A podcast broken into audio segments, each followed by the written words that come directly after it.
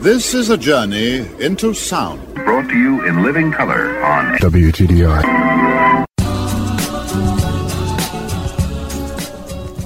I'm Tonio Epstein. It's the Magical Mystery Tour.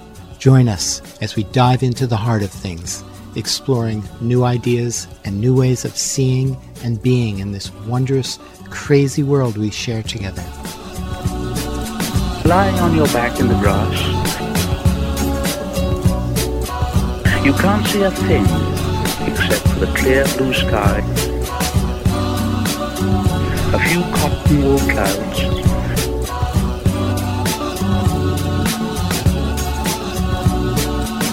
higher and higher in the great dome of the sky, filling it with song. Higher and higher, filling it with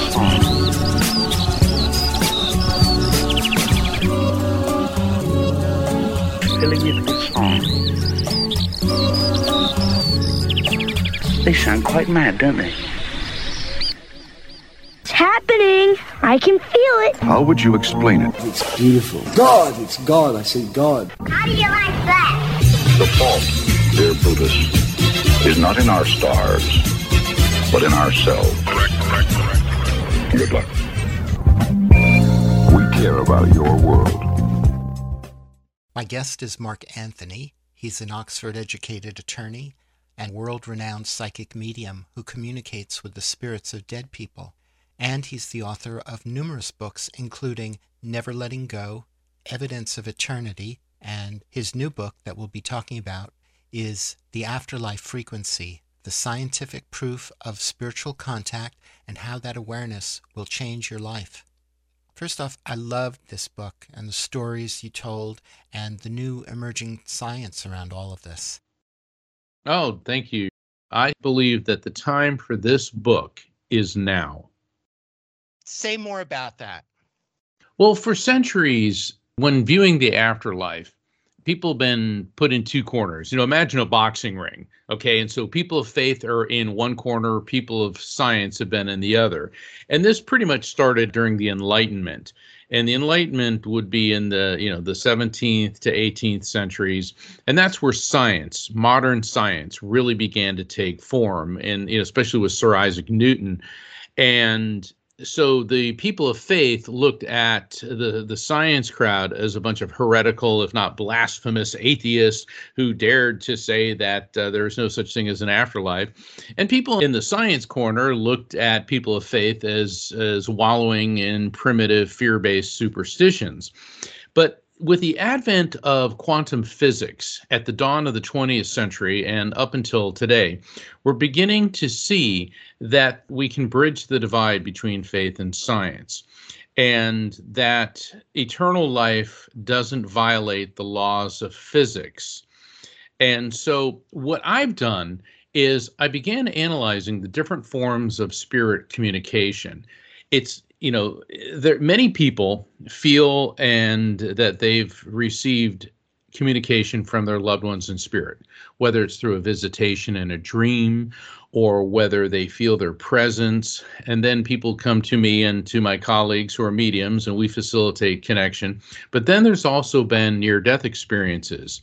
And another phenomenon that we're studying, which is shared death experiences and deathbed visions, and then there's people that engage in in out of body experiences where they're able to take their consciousness and you know project it from beyond uh, the physical confines of the body and the thing is tonio that these phenomena have been traditionally treated like items on a salad bar. You know, they're, they're all separate. Mediumships over here, visitations over there, deathbed visions over there. The truth of the matter is that they're all related that there's a common denominator between all of these different forms of spirit communication. It can all be explained through science, and that all of them have the common denominator of energy transfer and alignment of frequency. And so I wrote the afterlife frequency for many reasons, but one of which was to bridge the divide between faith and science to show that life truly is eternal because life is energy, and we know from the laws of physics that energy is neither created nor destroyed, only transferred from one form to another. Mm-hmm. So you said that eternal life doesn't violate science or physics, but that doesn't necessarily mean that it proves it. I, I respectfully disagree because, see, the thing is about science, it's not a static state. And what was science fiction yesterday is often the science fact of today.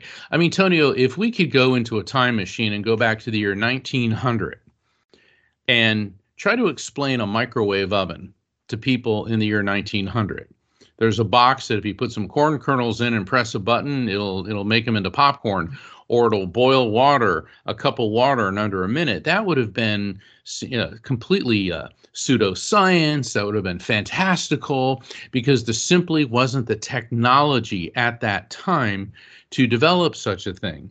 And in the past 50 years, since the 1970s, actually, it started in the 1960s, the University of Virginia with Dr. Ian Stevenson founded the Division of Perceptual Studies. And the Division of Perceptual Studies has eventually encompassed now the International Association for Near Death Studies. And uh, then Dr. Raymond Moody coined the term near death experiences. And so, what happened at UVA and through Dr. Moody is that the scientific method of objective analysis was applied to survival of consciousness. So now 5 decades later we are seeing phenomenon and observing phenomenon that's been reported for centuries and now we're getting closer and closer to the technology that actually will be able to not only detect the presence of spirits but directly communicate mm-hmm. the science that you talked about in the book that you wrote about was absolutely fascinating i i have been fascinated with the new emerging science for decades and you know throughout my life there have been numerous times when I felt like I was being guided and protected from the mysterious side of life. You know, you call it the other side. Um, of course, there's there's no real separation in there, as as you imply in, in what you were saying earlier. No, there isn't. And the easiest way I think to understand this is think of our world. Okay, the world that we live in. I call it the material world, the material world dimension. Consider that AM radio and the other side or the afterlife frequency to be FM radio. Now, you know, when you're walking around a room, you can't, you know, tell the difference between an AM radio wave hitting you versus an FM radio wave hitting you, okay? But when it comes to the the frequency, um, both systems coincide. Both of them involve energy, vibration, and frequency. And so, what happens is when we die, our consciousness, our soul, transfers from AM radio to the FM radio. And there are times when AM and FM frequencies overlap. And that's what spirit communication is. There's like a zone in between, and it's not a zone of distance. In other words, the other side, the afterlife, is not orbiting Alpha Centauri four light years away. It's right here and it's all a matter of adjusting frequency. And this is not as far fetched as it seems. You know, I've I've been studying this for decades, and also as a medium, I experience it. That's you know why spirits can come through so so quickly. Um, that's one of the reasons I developed the term the electromagnetic soul. That's one of the the new terms that I'm introducing in the book, because every great belief system whether it's you know the Hindus of ancient India, um, Hinduism being the world's oldest religion, then Zoroastrianism, uh, then um, Judaism, Buddhism, Christianity, Islam, the Native American belief systems, the African animistic belief systems, all of them hold that the soul, the who and what we are, which in terms of psychology and science is referred to as consciousness, pre-exists the body, comes into the body, moves on after the body dies. We know from the laws of physics, energy is neither created nor destroyed, only transferred from one form to another. We know from the field of neuroscience that the brain has an electrical field, and electricity being energy. So I developed the term the electromagnetic soul to describe what we really are, which is pure consciousness, a spirit, a soul that is eternal electromagnetic energy. That was really a, a wonderful innovation on your part linguistically. I love that term and the whole concept of the electromagnetic soul. I would love for you to elaborate more about that and the connection with consciousness and energy and and light because this is really where the bridge can be created between science and the uh, the spiritual side of of things. A- absolutely. Now, when people hear quantum physics, you know, they turn and run. It's like, oh my God, you know, and, and I want to let um, everybody know that, look, uh, I'm an attorney and I suffered through a lot of boring books and legal opinions in my life. and I swear I am not inflicting that upon my readers. So instead of you know flooding your you know the, the, your your head with complex calculations, instead I explain the concepts in a way that anybody can understand them. And we've all learned in science classes that everything's made of molecules molecules are composed of atoms. Atoms are made up of electrons, protons, and neutrons. And those particles, in turn, are made of the smallest particle of all, which is a quantum. Technically, an electron is a quantum because it holds a, a, a, negative charge, but a, a quantum is electromagnetic energy. So, what that means, Tonio, is that you, me, the air we're breathing, the microphones we're speaking into, the radio waves that are transmitting this program, the light from the sun, the grains of sand on the beach, the surface of the moon, the stars themselves are all made at the same basic level of electromagnetic energy. And quantum physicists have explained that everything vibrates. You know, we always hear like everything has a vibration uh, it was cool. A couple years back, I was in Hawaii and I was studying with the Lapu, the um, the native Hawaiian spiritualists, and they're explaining how everything. They said, you know, this rock, the ocean, the fish in it, us, we all have a mana. Mana means vibration. Everything has a frequency, and so belief systems around the world have embraced this, and now quantum physicists have proven this. Okay, so now how does this tie into the electromagnetic soul? Well, the energy field in the brain, aka our soul, is energy.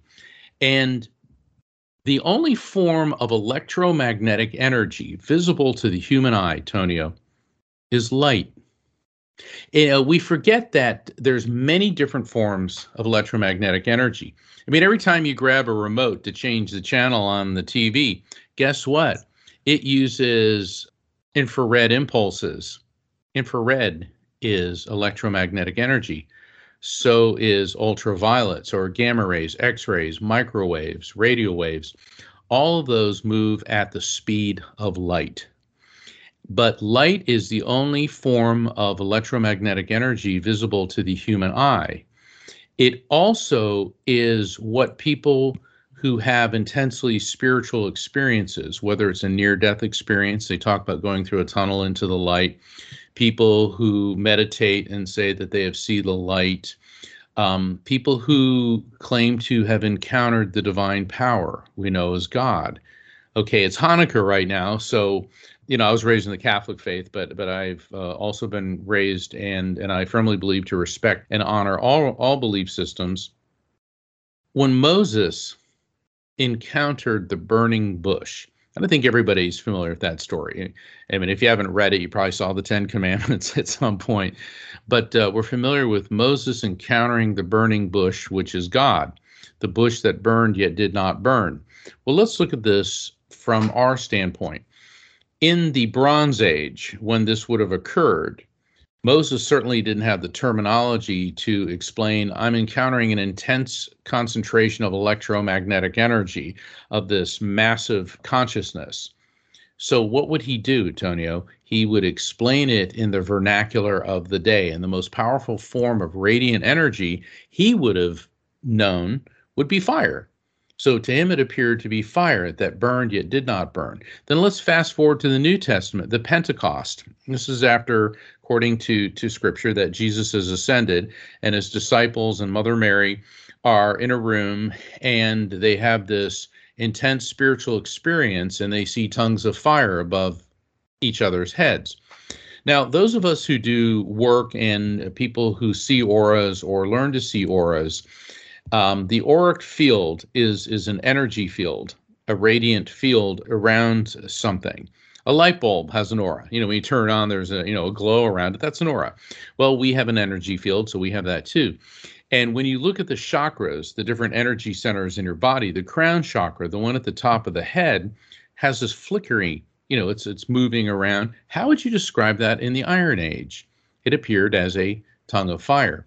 And, and it's not just Judaism and Christianity. If you look at Islam, Buddhism, Hinduism, all these religions, they all talk about encounters with the divine as the light.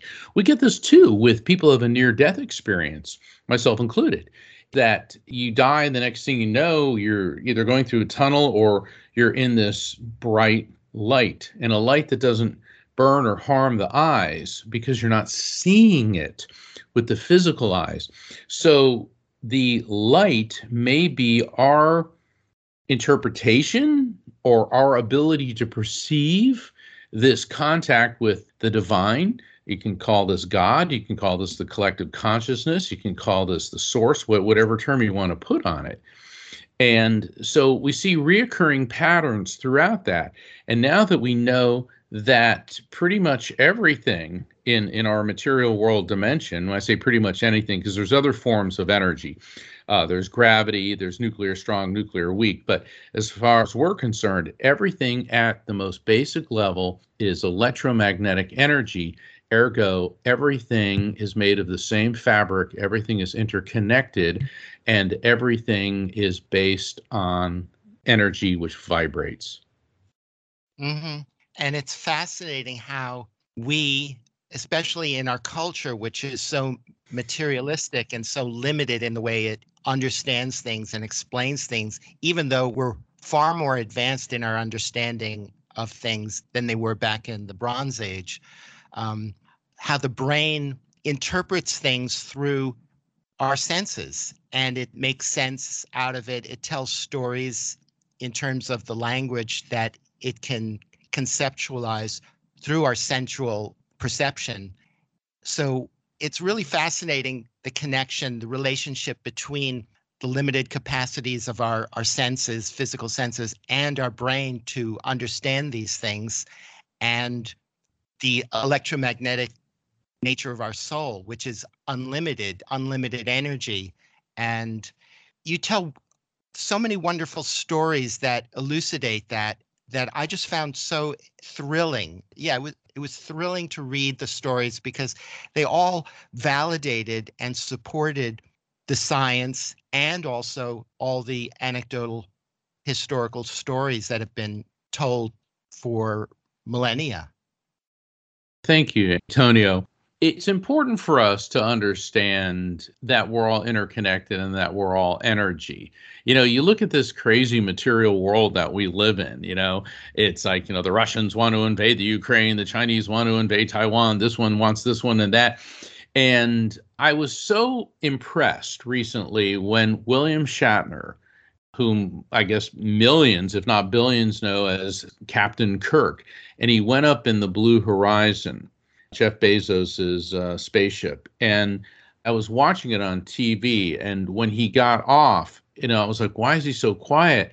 And he was in tears, and he said, "I hope I never get over this." And he said, "When you're there and you see this thin blue blanket."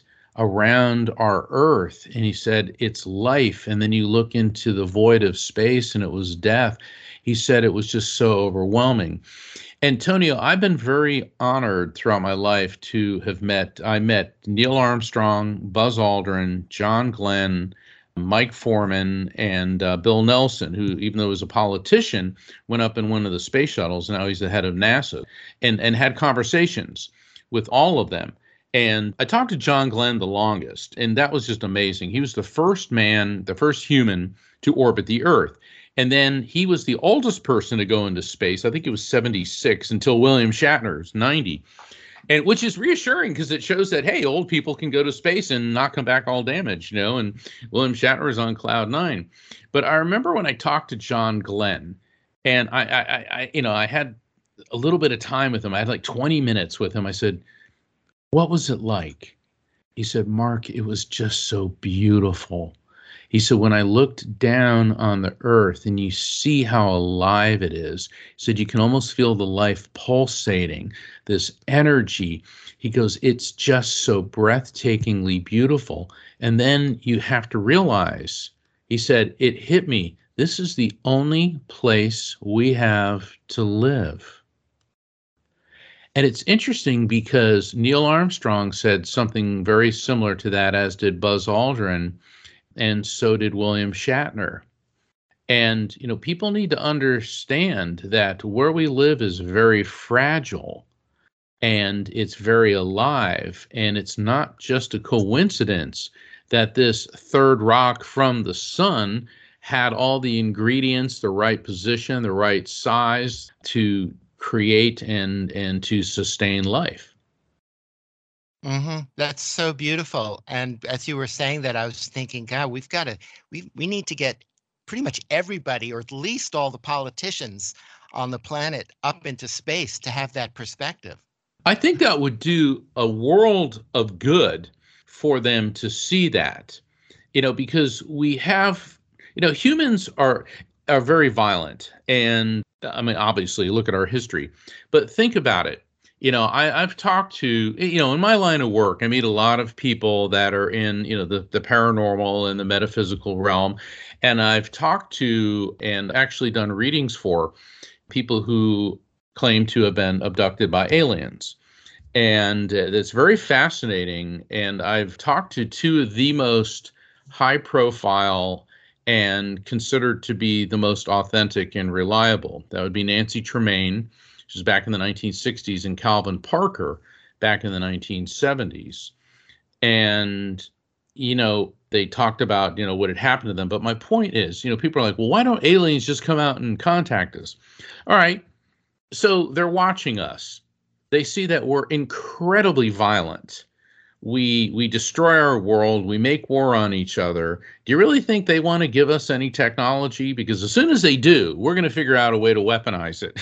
You know i mean because that that's that's kind of what human history has been about. And when you talk to people that have been in space so my dad was a nasa engineer and he worked on several of these programs. He worked with astronauts. It's one of the reasons i've always been so fascinated with it. You know i was a little boy. Daddy was my hero you know, here he was. He had been a Navy SEAL and now he was working with astronauts. And I remember, Tony, I was eight years old and we were looking at the stars one night. And dad always said, he goes, You're a difficult kid. And I go, Why? He goes, Because you never stopped asking questions. Everything goes, Why? Why? How? He goes, You weren't a behavior problem, but you wouldn't stop asking questions. But he really liked that because it gave him a chance to talk about what he was doing. And he said, Mark, there's no such thing as a mystery.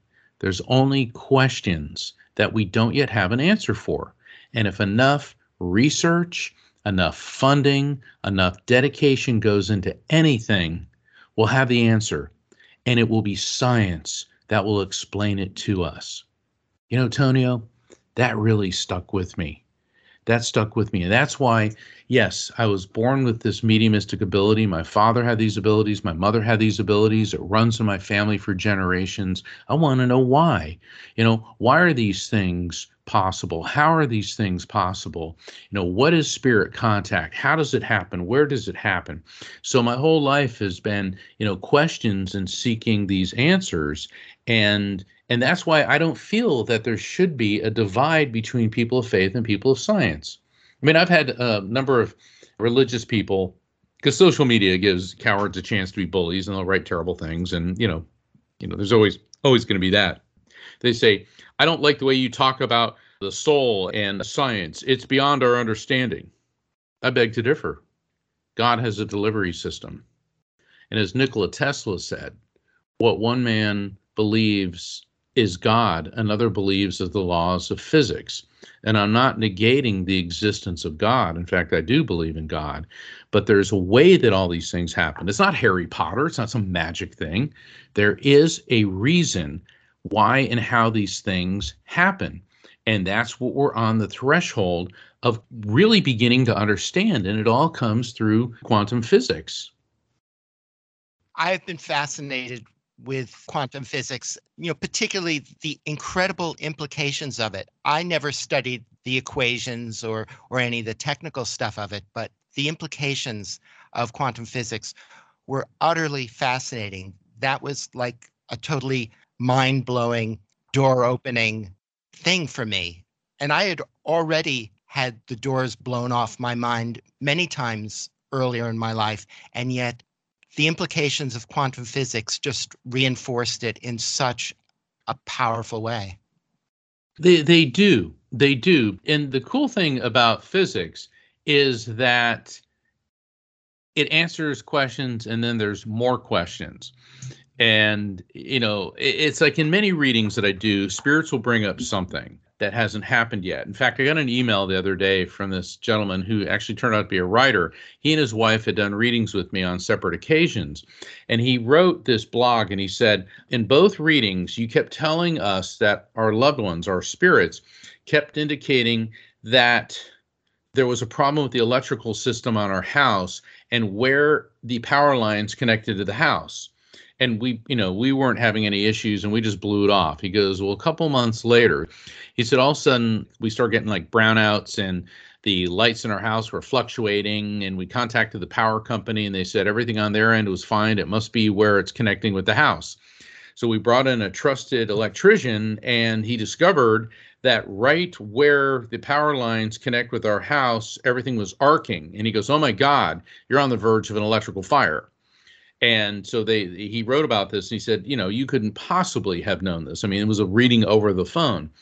And you know they were very very grateful. And so this is what i refer to as spirit intervention. And then people will ask well how is it that spirits can see future events? Well, this gets back to quantum theory. Because you know we think tonio that time exists. Why? Because we're born we grow old we die and so if you said draw a timeline and it goes from left to right, and here's your born, you know, you can even say like uh, Roman Empire at its peak, all right, crashes here, you know. So we think that time is linear and moves in one direction. It's very normal for us to do this. Why? Because we are born, we grow old, we die. We watch trees grow and then you know crumble, and and so as far as we're concerned, time is a one-way ticket. Well, on the quantum level, quantum physicists, Stephen Hawking, Max Tegmark, Max Planck, Werner Heisenberg, Albert Einstein, said that time doesn't exist, that everything that has happened, is happening, and will happen is going on simultaneously. Now, that's really hard for us to wrap our heads around, okay, because this is an infinite concept, and we're finite beings, and our brain, which hosts the electromagnetic soul. Doesn't create it hosts it. Just like your computer hard drive did not create windows 11 all right? It just hosts it or you know windows 10 whatever program you're using. Well i was trying to understand this. And Antonio, I I mean, it was like this one was kicking me six ways to Sunday. I mean, I just couldn't couldn't get this one and I was trying my best to understand it. And so in my research, all of a sudden, this quote from Werner Heisenberg comes up, and he was one of the founders of quantum physics. He's one of the greats. And a quote emerged that said, When you think you understand quantum physics, you really don't. Oh my God, I started laughing. uh, Tonio, I felt so much better. I just called it a day and I figured, look, if Werner Heisenberg had trouble with it, he and he, he developed this stuff, I'm good. Mm-hmm.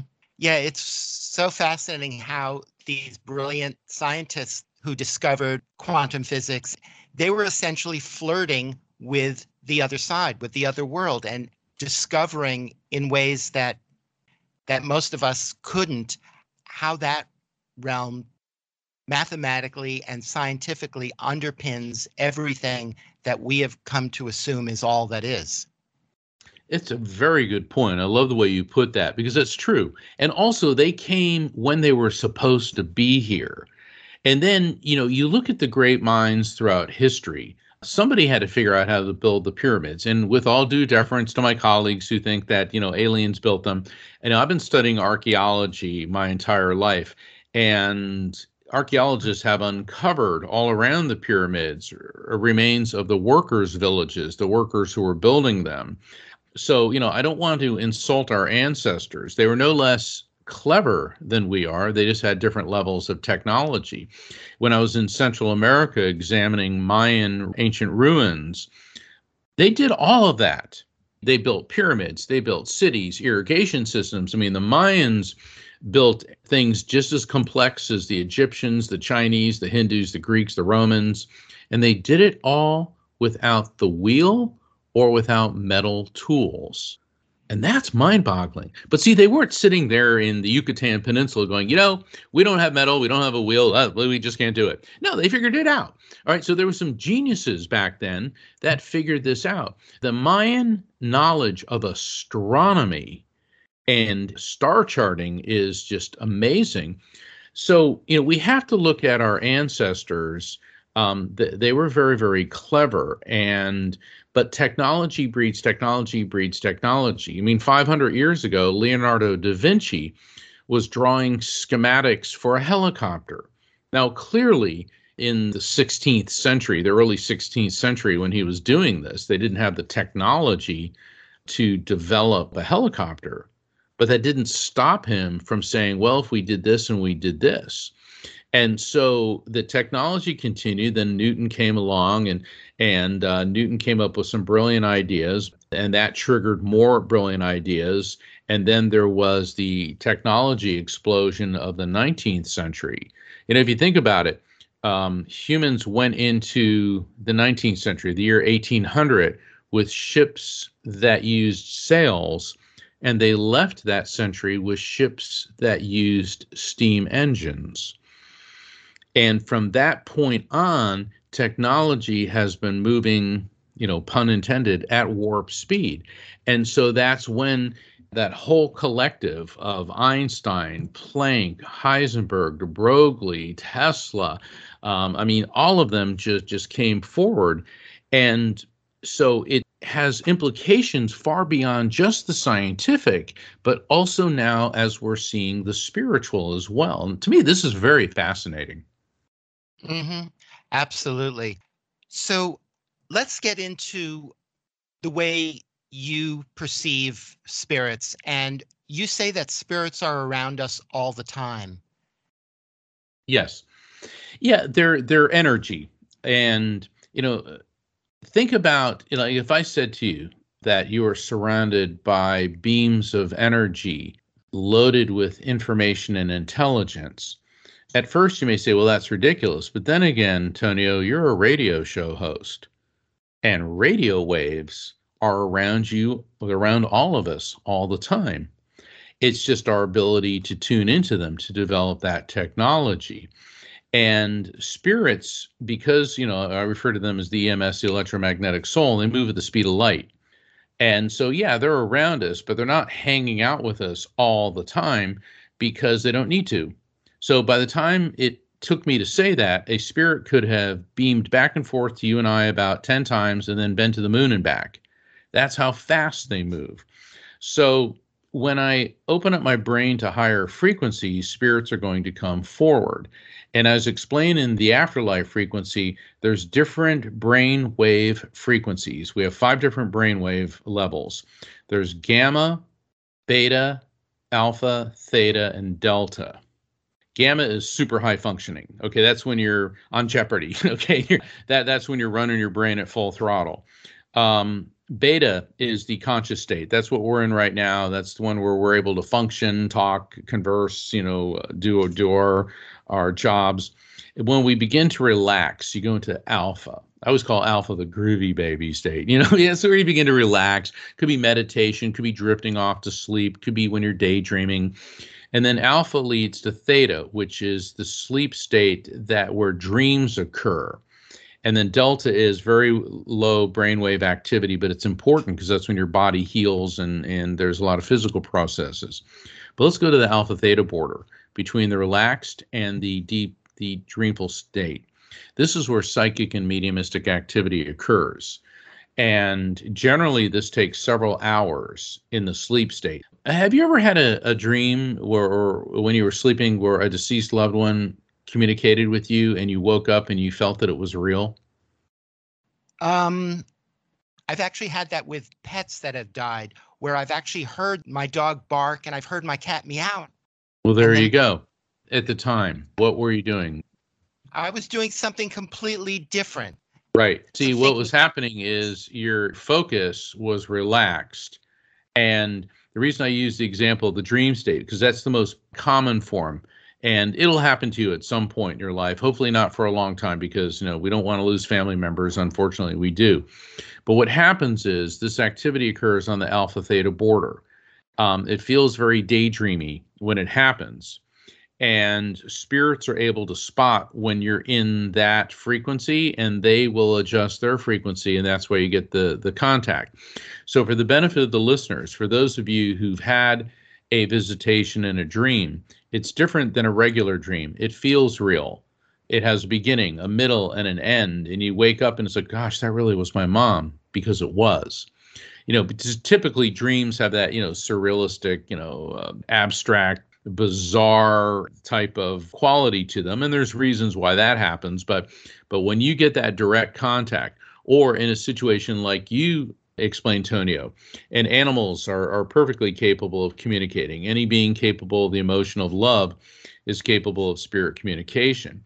So, what we don't understand, and when I say we, I mean people who study afterlife communication. And I've been studied in a couple different laboratories, both in the US and in the UK.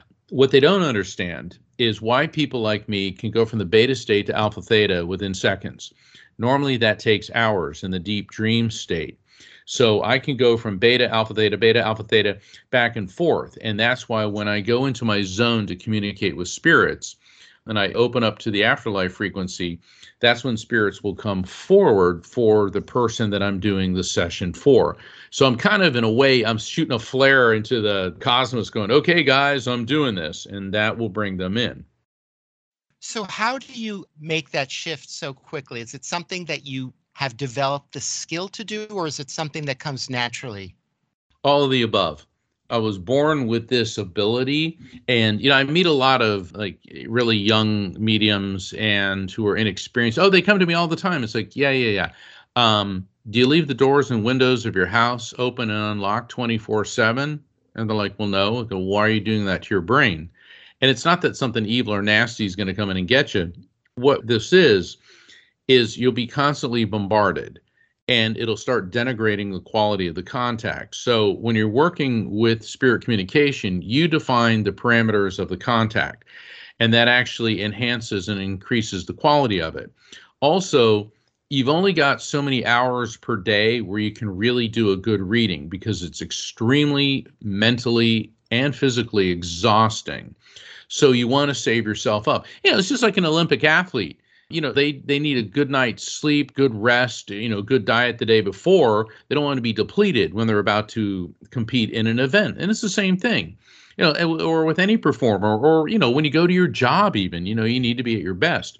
And so i've developed you know the ability to set the parameters and i let them know when i'm doing this and when i'm not doing this. And they will for the most part respect that I mean, I can't say that, you know, I haven't been somewhere in public and a spirit's like, you know, here, here, go, go talk to that woman. That was my wife, you know. You got to be very careful about doing that. You know, that's why I like these TV shows where people are like, hi, I'm a medium, blah, blah, blah, blah, and they throw a reading at somebody. Um, first off, that's unethical. Secondly, it's scripted when you get eight different camera angles with perfect makeup, perfect lighting, perfect sound and all the people in the background you can see their faces. That meant that all those people in the background had to sign a release. I've been on tv enough many times and when i see stuff like that what people don't understand is it took probably eight or nine hours to film that 90 second sequence and edit it down and chances are it's scripted. I'm not saying that the the mediums that have these shows don't have abilities. It's just that you've got to take this very very Um, you know, you have to look at it from the technical standpoint. Also, it's unethical because maybe somebody's in a pizza parlor eating a piece of pizza and they're not emotionally ready to deal with encountering the spirit of a loved one. Okay. You need to respect people and they will come to you when they want that communication. That's like going up to somebody and saying, you know, you look like you need a root canal. Hold them down, you know, and you need to start doing a root canal. It's like, no, no, no. They were there at eat pizza, not to get a root canal. Maybe tomorrow. And and it's the same thing. We have to be very respectful. Mm-hmm. Yeah, that reminded me when I was 18 years old. Um, I had an experience on LSD with my girlfriend at the time she had just emerged from a very, very scary and difficult situation, and she was in very shaky state. And her father came through me and communicated with her. Her father, who had died when she was 12 years old, and he was her best friend when she was growing up. And she was very, very vulnerable at the time. And he came through me. And I've heard stories of of how different channels or mediums experience that. For me, I was kind of shunted to the side. I was not at all aware of any of the communication that was happening, but I was aware that it was happening. But I was open to it. I didn't feel violated at all. But afterwards, my girlfriend told me what had happened. And that's another, you know, uh, reinforcement of of this understanding of this broader perspective. Certainly. And in spirit communication, um, I look at it as I'm the mediator, the arbiter. The spirit's communicating with me, I'm communicating to the person. And sometimes you do get that sense of you're standing on the sidelines watching the show. And there's different types of mediumship. I'm a mental medium. That means spirits come to me and they communicate to me. And then people say, "Well, well, what what's it like? How do you see them? Do you see them standing in the room?" Well, sometimes, yes. But generally see there's that that's known as clairvoyance when you see clair it's a french term. Uh, the french kind of cornered the market in the uh, in the victorian era. Like clairvoyance is clear seeing clairaudience is hearing clairsentience is feeling clairsavance is knowing. And normally though i see them with subjective clairvoyance and that means i see them in my mind's eye. So here's the example okay tonio think of the statue of liberty you see it? Yep. Okay, that's how I see spirits. Now I may not see all the intricate details and and all that, and maybe I see her as a little bit greener. Maybe you see her a little bit more aqua colored, you know. But basically, that's it. And then um, there's clairaudience, where I'll hear things. Um, uh, clair sentience where I'll feel physical sensations, and then clairsavance where I'll know things. So when I open up to spirit communication and a spirit connects with me, First, I'll get their gender. Then I'll get an idea of their relationship to you. Like if I say they're on your level, that means your generation, like a brother, sister, cousin, spouse, friend, below your level, child, niece, nephew, above that parent, aunt, uncle. It's like a family tree chart. They don't have to be relatives.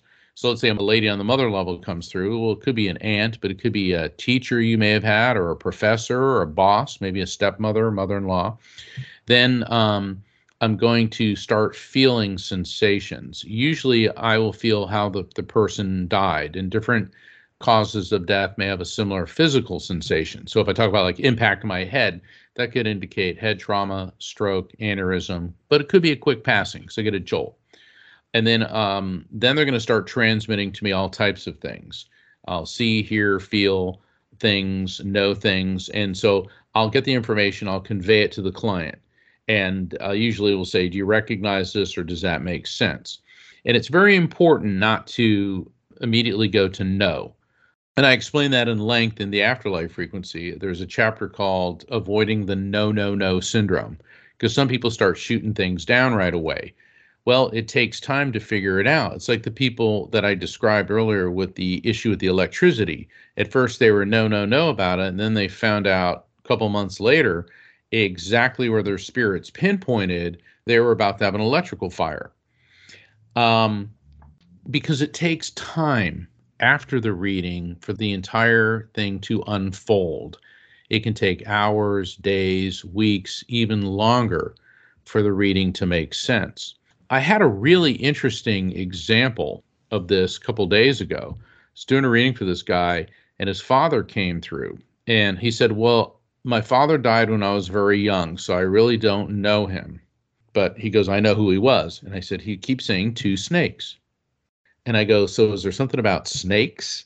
He goes, I can't think of anything. I said, Well, to me, I think of the medical symbol, you know, the the staff with the two snakes on it. He goes, I'm familiar with that. He said, but I, t- I, I have a feeling it's Native American.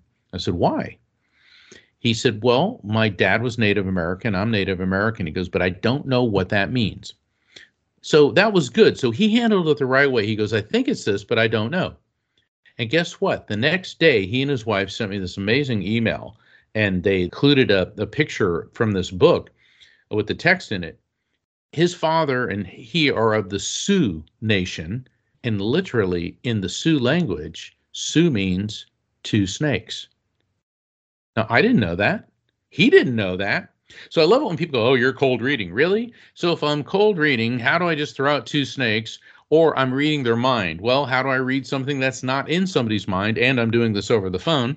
So the thing is, many times spirits will present something to you that you may not immediately understand but you will at some point. Um, you know, because we live in an immediate gratification society. I mean, think about it. We can grab our phone. Hey, uh, tell me about this, and you know, your phone will give you all this information, or we want to order something online or whatever, which is wonderful. We live in this incredible, you know, technologically advanced society, but not everything is an on demand. Not everything is on our timetable. And spirits may give us messages that are not readily and immediately apparent. It takes time and it will be revealed to you, unfolded when it's supposed to. And also that the language that spirits use is is the language of imagery and, and symbols, not necessarily words. Well, they're they're not speaking a human language. They speak frequency. For example, if you and I were in the same room and I only knew sign language and you didn't, it would just look like I'm waving my hands around and it wouldn't make any sense at all. Or if you only spoke French and, and I didn't, or I just knew a little bit. And so when you work with them, yes, they, they give symbols that have meanings, but what is a word? A word is a symbol that we attach a significance to it. So if I say the sound there, is it T H E R E, T H E I R, T H E Y apostrophe R E? You see, the same sound has three very different meanings. And, you know, when I work with spirits, there's certain symbols they'll give me that I know that mean particular things. Okay. But when they throw something at me like two snakes, well, that that's one that's not in my usual, you know, familiar symbols that that I work with. And it was his father validating for him that they were of the Sioux Nation, and also his more messages attached that his father wanted to let him know that he was around his son and aware of what was going on in his life, and brought up some health issues and things that he needed to look out for. And so it's very complex. And but the thing is, I was trying to figure out how do you explain to people who are not mediums? Because a lot of my colleagues write books that say, I'm going to turn you into a medium but not everybody is a medium. Not everybody's a mathematician. Not everybody's lead guitarist for a rock band. Not everybody, you know, can swim like Michael Phelps. But that doesn't mean that everybody can't play some type of music, maybe do some math, maybe um, go swimming. So, how do you explain to people who aren't mediums how to get them to receive and understand messages from spirits? And I was doing my darndest. I was working away, trying to write this for the book, and nothing was happening. I hit that that horrible writer's block. And anyone who's listening, who's written, eh, you know, anything from a paper in high school to a book, knows what writer's block is. So I'm thinking, all right, I'm going to take a break. I'm going to go for a walk on the beach because I live near the ocean. So I'm walking down my driveway and I get these tingles, cold chills and tingles. And I go, okay, that's something spiritual, you know, because their energy, and uh, when their energy field interacts with ours, we get cold chills and tingles. It's also why a lot of people think spirit communication is scary because it's the same sensation in the flight or fight response. But once you start working with it, you realize, okay, this isn't scary. They're trying to tell me something. And I said, okay, I don't need to be going to the beach. I need to walk on this bike path. So I'm walking on this bike path near my house. It's about 11 in the morning, and I see these two objects shining in the light. I walk over and I look at them. Antonio, it's a nickel and a penny. So I go to pick them up, and I hear my mother's voice. Mom and dad have passed, and I hear mom saying, if their head's down, don't touch them. It's bad luck. And I start laughing because, you know, Tony, my mom's family was of Italian descent and we have a superstition for every occasion. You know, if if a coin's heads down, it's bad luck. You know, don't walk under a ladder. Watch out! Don't break them here. Okay, so I'm laughing about that. Then I hear my dad's voice say, "It's money. Grab it." So I'm laughing, and I'm standing there, and I'm holding this nickel and this penny, and I go, "Oh, six cents." And I go, "Wait a second, six cents." So I realized, all right, I'm not here by accident. Okay, and then in my mind's eye, I see an image of my dad standing in the ocean and he was holding this blue canvas raft that he used to have when I was a kid. Now, dad was a Navy SEAL, scuba diver, swimming instructor. And I go, raft. I go, that's it. That's it. That's it. They said, teach people how to raft, recognize the presence of spirits, accept the contact is real, feel it without overthinking it, and trust in the message raft. I'm like, that was it. And I ran home and writer's block on, and the like 10 paragraphs flew out of my fingers. And that's what they were doing. And they taught me the raft technique by walking me through it because I felt the cold chills and tingles. I recognized a sign from a spirit. They directed me to a particular location. I saw the coins. Okay, so I said, okay, sixth sense. I accepted the contact as real. I didn't overthink it. I felt it, not overthink it and then I trusted the message. And the thing is, Tonio, anybody can employ the raft technique to situations like you had with your girlfriend to make sense out of it, how to recognize, accept, feel, and trust the communication you had from your beloved animals. People can use this to make sense of their near death experience, to a deathbed vision, and we can talk about that in a minute, to any type of spiritual encounter. And once you recognize the signs, accept it as real, where people go wrong is with the feeling. They begin to overthink it. And you've got to get that out of the way, feel, and then trust the message. And you know, you know that it's a message from spirits. You know that it's a message from the divine when it involves peace, healing, resolution, love. Messages from spirits, messages from the divine are never about anger, bigotry, hatred, and violence. And therein lies the difference. So these people that go around and say, "I'm receiving messages. Let's start an insurrection. Let's blow up uh, something in the name of our religion. Let's let's let's do violence." Like that has nothing to do with God. That has nothing to do with spirituality. That is entirely the byproduct of that person's narcissistic, ego-driven agenda. And ego can be looked at as edging God out. So we have to make sure that when the message comes through, you trust it when it involves love, healing, resolution, and peace. What about so called evil spirits or unresolved troubled entities? Yeah, uh, this is where I differ with my colleagues. Um, out of I've done over fifteen thousand readings, connected with uh, hundreds, uh, thousands of spirits. I don't believe in devils, demons, evil spirits. And look, I went to Catholic school. I was raised in the Catholic faith. You know, we're all about, you know, eternal damnation unless you know you're Catholic, you have purgatory, which is kind of like cosmic probation. You go there for ten thousand years, then you're done, and you go to heaven.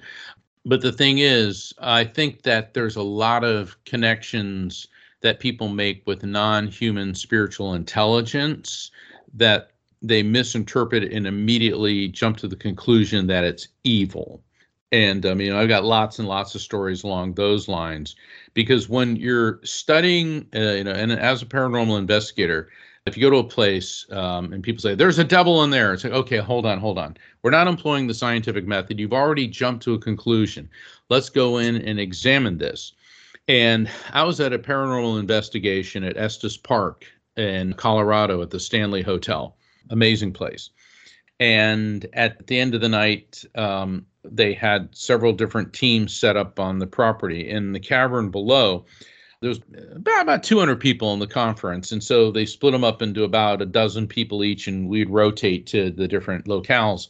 So here I am in the the cavern at the bottom of this, and the investigator had all the K2 EMF meters, the EVP, everything set up, and we're sitting there, and all of a sudden everything started going off the charts. Okay, something's here. And I was with my manager Rocky, and so we're all looking at, at, at the equipment, and she said, you know, I've seen all those scary movies where people are in the cave and they're all looking one way, and the monster comes up behind them. So she turns around, she goes, "Oh my God!" And we all turn around, and and let me tell you something, Antonio. This was one of the most fascinating things I've ever seen. There was this green, silvery, undulating light pattern moving along the wall of the cavern behind us. And you know the the uh, paranormal investigator is like, "It's a demon." I go, "Cool it." I go, "Cool it." Before we jump to conclusions, so I start walking towards it and everyone's like mark don't do it. And then i'm thinking well i don't know if i should you know? And uh, but then i felt my mom's presence there. She goes mark it's all right. She goes don't worry. And so i walked into this light and it was cool because there was this guy that was with us. He worked at disney in special effects and he was looking around. He goes we can't do this he goes this is not being projected he goes i don't i don't know how this is happening so i'm standing in this green glow and i felt a female entity and then I realized I felt a similar spirit like this when I was in England. They called it a fairy. I felt one like this in Japan. They called it the kami. I felt this in Hawaii, the menehune. I said, wait a second. This is an elemental. And elementals are non human spiritual intelligence. They're like more aligned with the earth, with plants, maybe with animals. They're not particularly interested in humans they don't necessarily dislike us, but it's just you know we're not really something that they they work with, and she wanted to know why we were so curious about her. It wasn't malevolent. It was like, why are they so curious about her? And I said, it's a female. And then all of a sudden she wafted away from me and it kind of looked like a lava lamp and she enveloped the investigator. And he's like oh my god! I go calm down. He goes why is she doing this to me? I go she wants to know why you're studying her. She's studying you. And he goes really? You know and everybody calmed down and then um, it pixelated and uh, receded. And so normally people would jump to the conclusion this was a demonic entity it's an evil and all that it's like before we start leaping to the uh, the pits of hell why don't we objectively analyze this energy that we're encountering and determine um, let's get the get the data then we can determine what it was after the fact mm-hmm. yeah i can see how people could automatically go into a knee-jerk fight or flight response to something that they don't understand particularly if there's a lot of uh, you know history prehistory around these kind of things, which just kind of lead them down this dark path. Well, sure. I mean, come on, we're in a cave beneath a place that's supposed to be haunted and there's green silvery lights coming at you. I mean, I, I could understand why people were scared, and I have to admit, for a few few moments there, I was like, eh, I don't know, you know. But uh, you know, the, the Catholic in me started bubbling up. But what was really interesting. It's funny how we we start talking about that convention. Something else there happened to me, and the best friend that I ever had, Billy. I, I met him when I was 11 years old. He was 11, I was 11. Our birthdays are like a week apart. We went to junior high, high school together. We went to college together, and he was an atheist, even though he'd been raised in the Catholic faith and I'd been raised, but you know, I was raised by two mediums. And so you know my my view of of religion was very very broad. I, I, didn't look at it as a dogmatic thing but more as a as a continuum. And after college i went to law school and he went to asia. And so in asia he was teaching japanese executives conversational english and Billy was a linguistics genius. I mean, he could speak Cantonese, Indonesian, Thai, Japanese. And so I took some time off. I took about six weeks off, maybe, oh no, I think it was like two months. And I went to Asia and we had all these adventures in Japan and Southeast Asia. In fact, uh, the Afterlife Frequency opens with a very harrowing experience that if had it gone another way, I would not be sitting here. I don't think I'd even be in this world. Um, we had this ongoing debate, Tonio, about the existence of the afterlife and God And he said, There's no science, there's no technology that can detect this. It simply can't be proven. He said, But I don't understand how you do the psychic thing. So it was an intellectual debate because that's how we were. And you know, we grew up in the surfing culture of East Coast Central Florida. He always called me dude and bro, and you know, we we liked we liked adventures, but we you know we liked talking you know the, these esoteric conversations. And he even honored me. Um, I was a notary public in addition to being an attorney. I was a notary at the time. He he and his he met this uh, wonderful woman from Japan. He asked me to perform their wedding ceremony. And you know, Tonio, it was one of the best days of my life.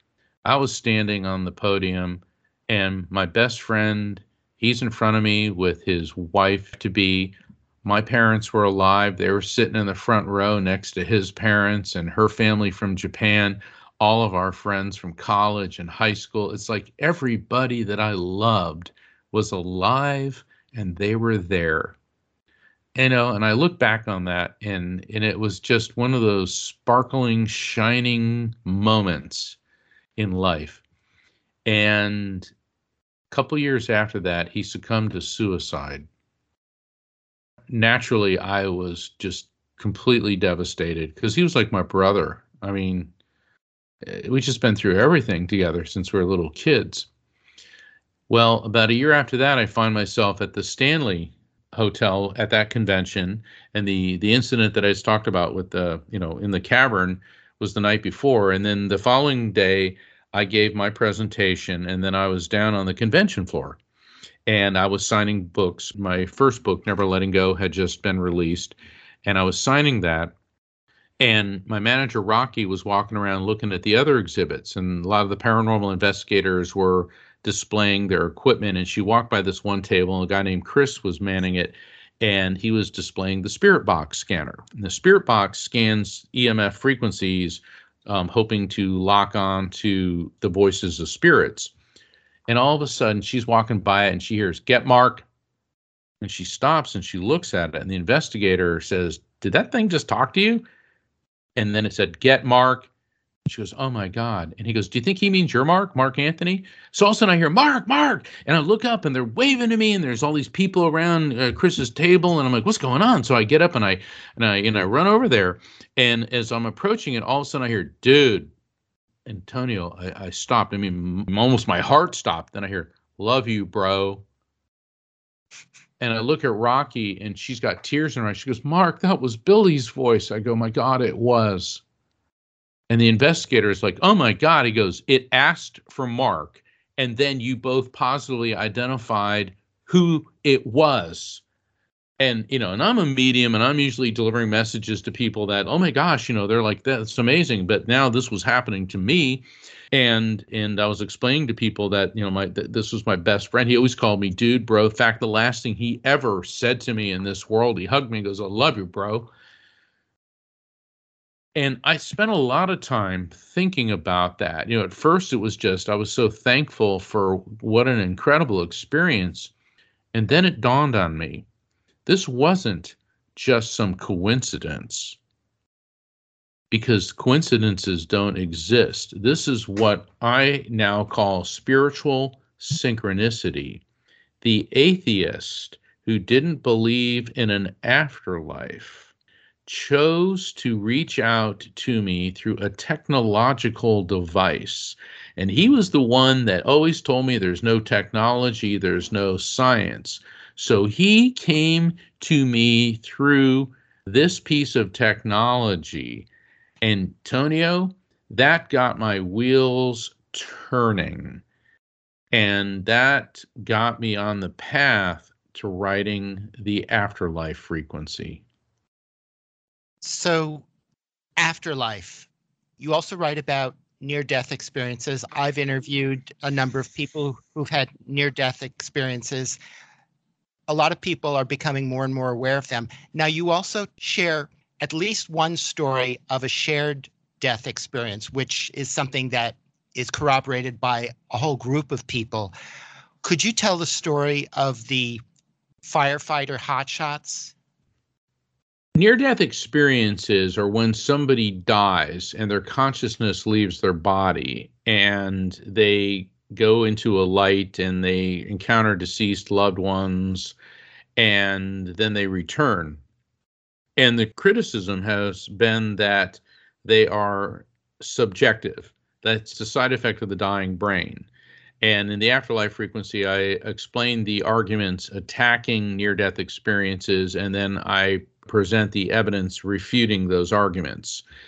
And the hotshots, hotshots are an elite firefighting team, and they're deployed at the most dangerous fires in the world. They're about um, anywhere from uh, 20 to two dozen, could be men and women. Um, it's usually men uh, just because of the, the rigors, but but you know they're certainly open to to females working with them.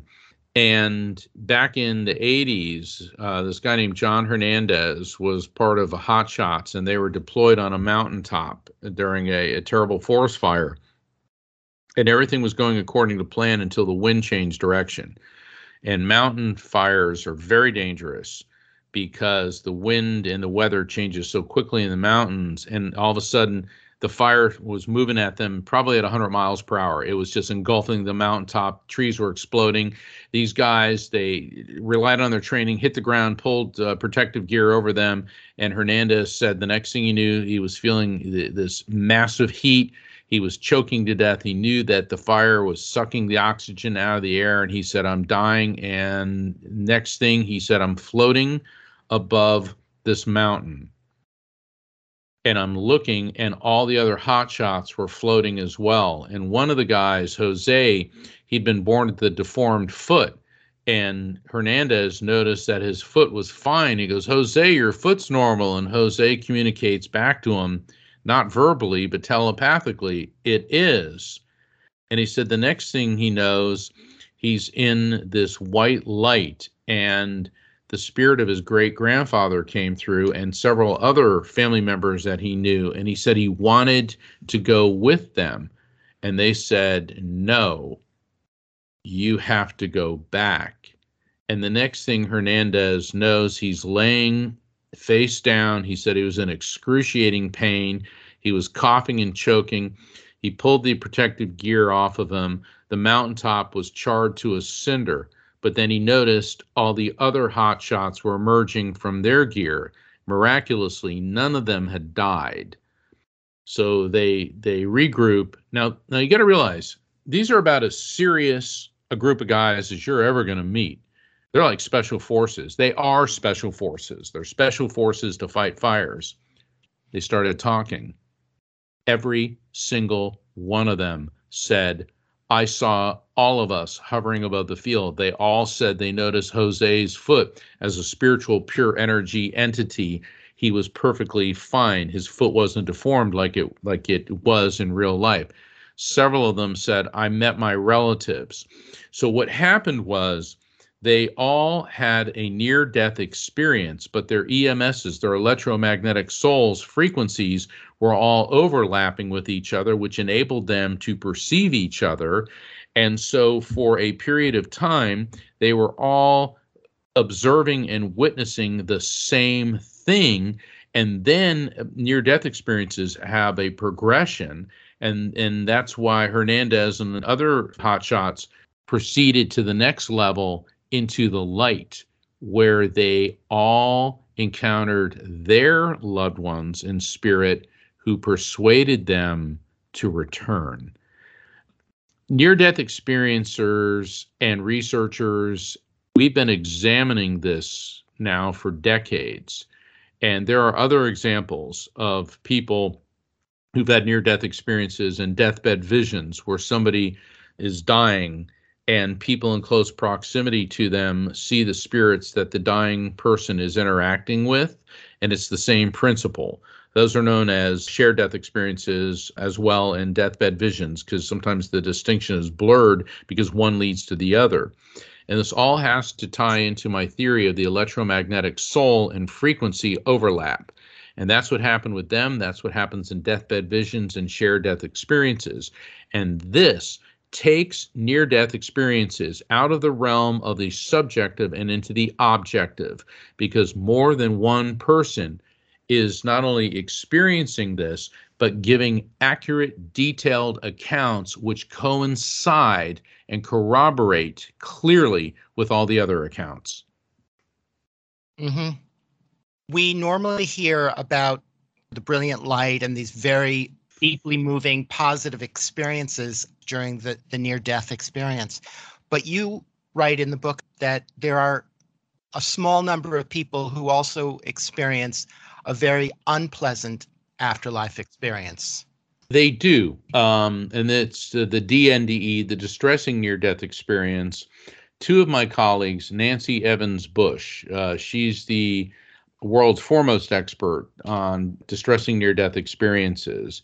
And my friend and colleague, Jim Bruton, um, he was a war correspondent and he was in a plane crash. And both of them had near death experiences where they didn't go to this white light. They went into a realm between the material world and the afterlife frequency that seemed to be more of a void. But it wasn't, you know, the hellfire and brimstone. And it appears that there is a zone in between the worlds, but both of them received very profound messages which changed their lives. And so they've been nicknamed the hellish NDE because some people say, you know, they encounter negativity. And but the interesting thing about DNDEs, the distressing near death experience, they give people unique perspectives and they come away with it with not only a new lease on life, but wanting to make different and positive changes in their life. With Nancy Evans Bush, and this is not in my book. I mean, it's just because you know Nancy's a friend. She's uh, almost 90 years old now. She had a very difficult childbirth, and she essentially died during childbirth.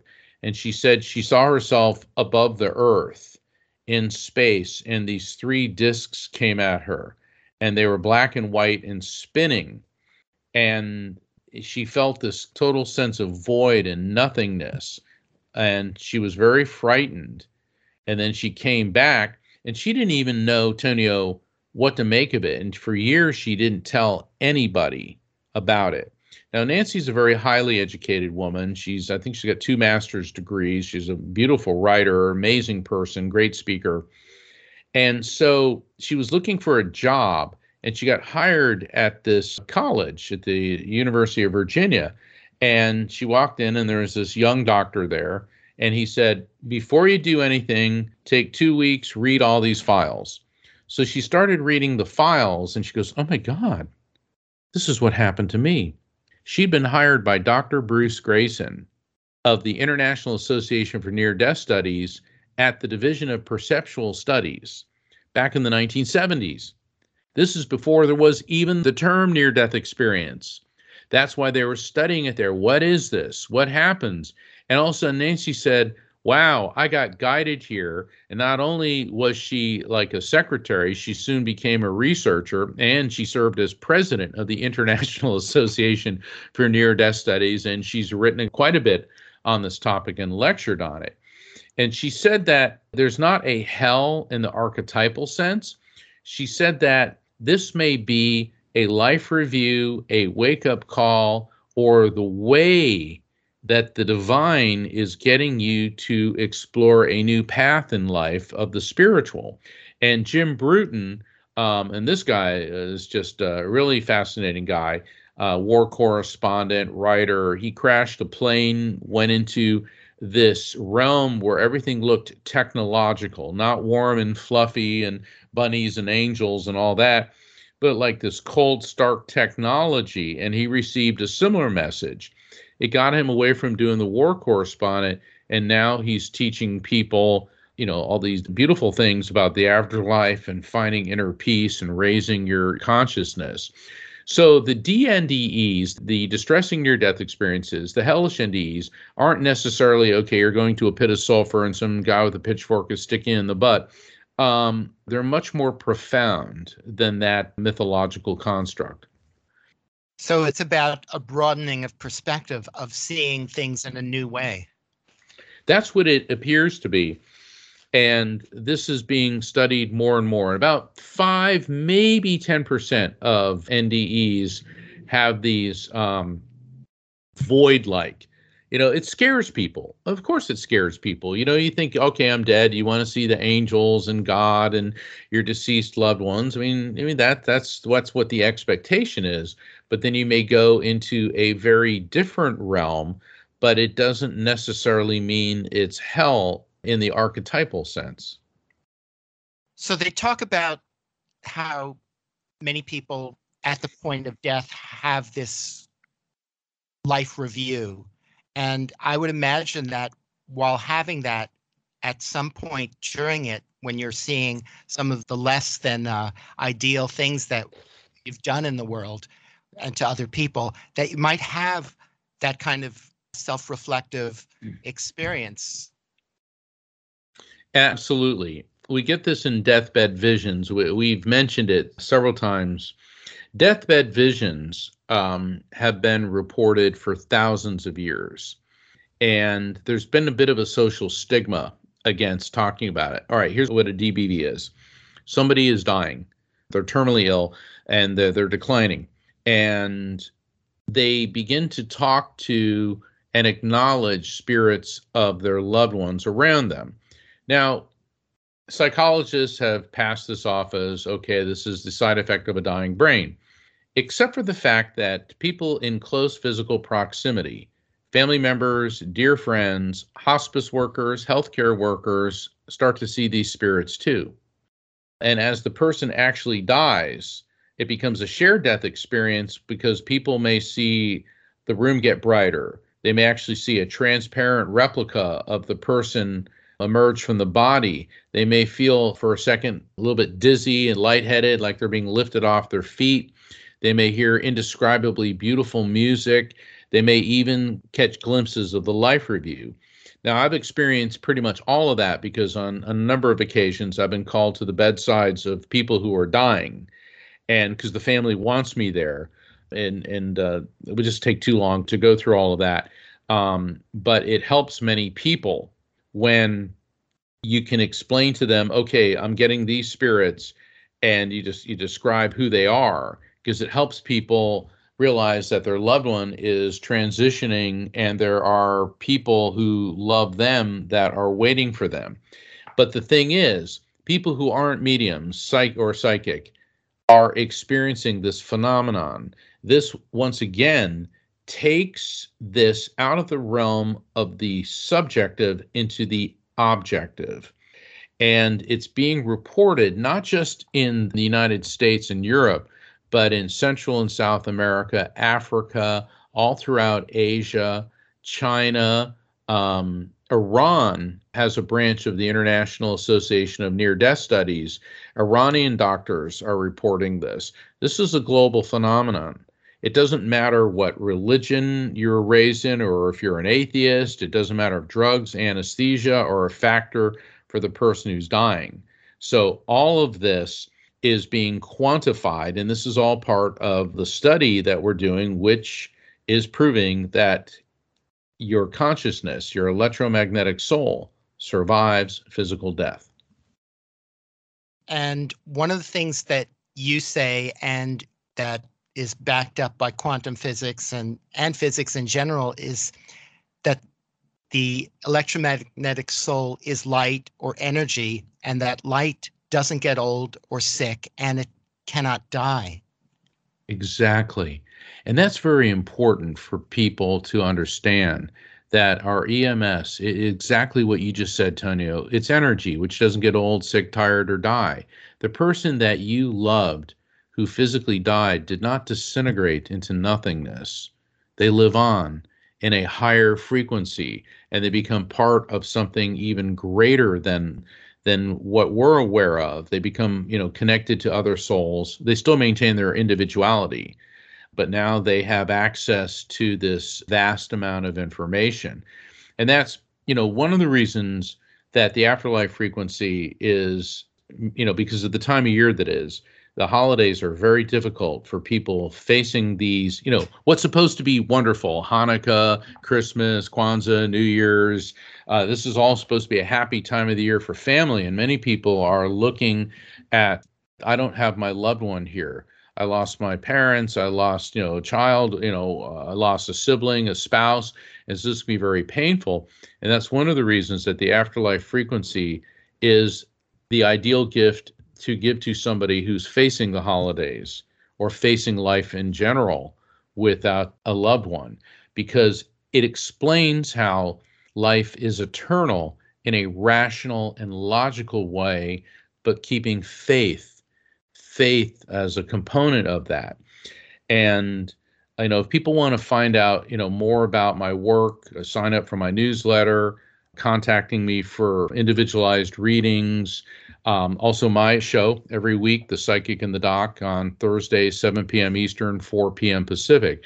I invite everyone to visit my website, afterlifefrequency.com. Same as the book, The Afterlife Frequency.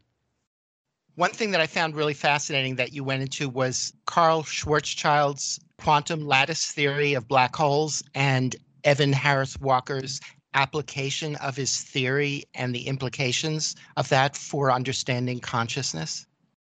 Oh boy, that's a pretty heavy duty question. Yes. Um, the quantum lattice theory proposed by Karl Schwarzschild, a colleague of Albert Einstein, proposes that, and it's been proven in laboratories, that an electron disappears, a quantum, which is electron, disappears from one location and reappears in another without traversing the matter in between. And this has been recreated in laboratories. And so it appears that the electron is going through a black hole. In other words, it's doing what's known as a quantum leap. You know, we all remember that show with Scott Bakula where he was quantum leaping all over. Well, this is the real thing. And quantum physicists have said that this explains what happens when we die is that our energy actually quantum leaps from this dimension to another dimension. And this is going on with us all the time. Um, you know, our electrons are popping back and forth between this dimension and the other. So that's why I always tell people if you have a day where you don't feel like you're all here, well, you're not. okay. Because part of you energetically is doing this quantum leap. And then when we physically die, the electromagnetic soul, as an energy, does that quantum leap from the material world to the other side to the afterlife frequency. Mm-hmm. Mark, it's been wonderful to talk with you. I've enjoyed this conversation so much. Oh, thank you. You're a wonderful host and interviewer. It's been such an honor to be to be interviewed by you. Mark Anthony is an Oxford educated attorney He's also a world renowned psychic medium who communicates with the spirits of dead people.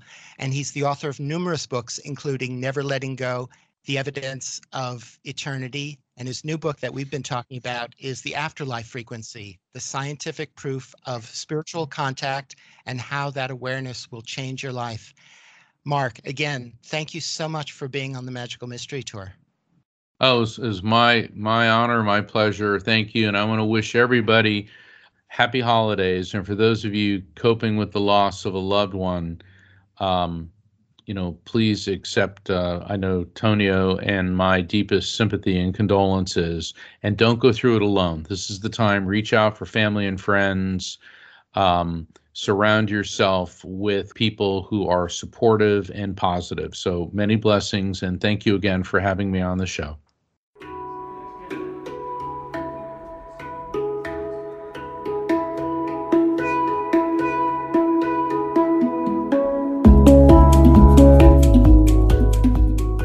That's it for this Magical Mystery Tour. Thank you so much for listening, and until next time, take good care of yourselves and each other.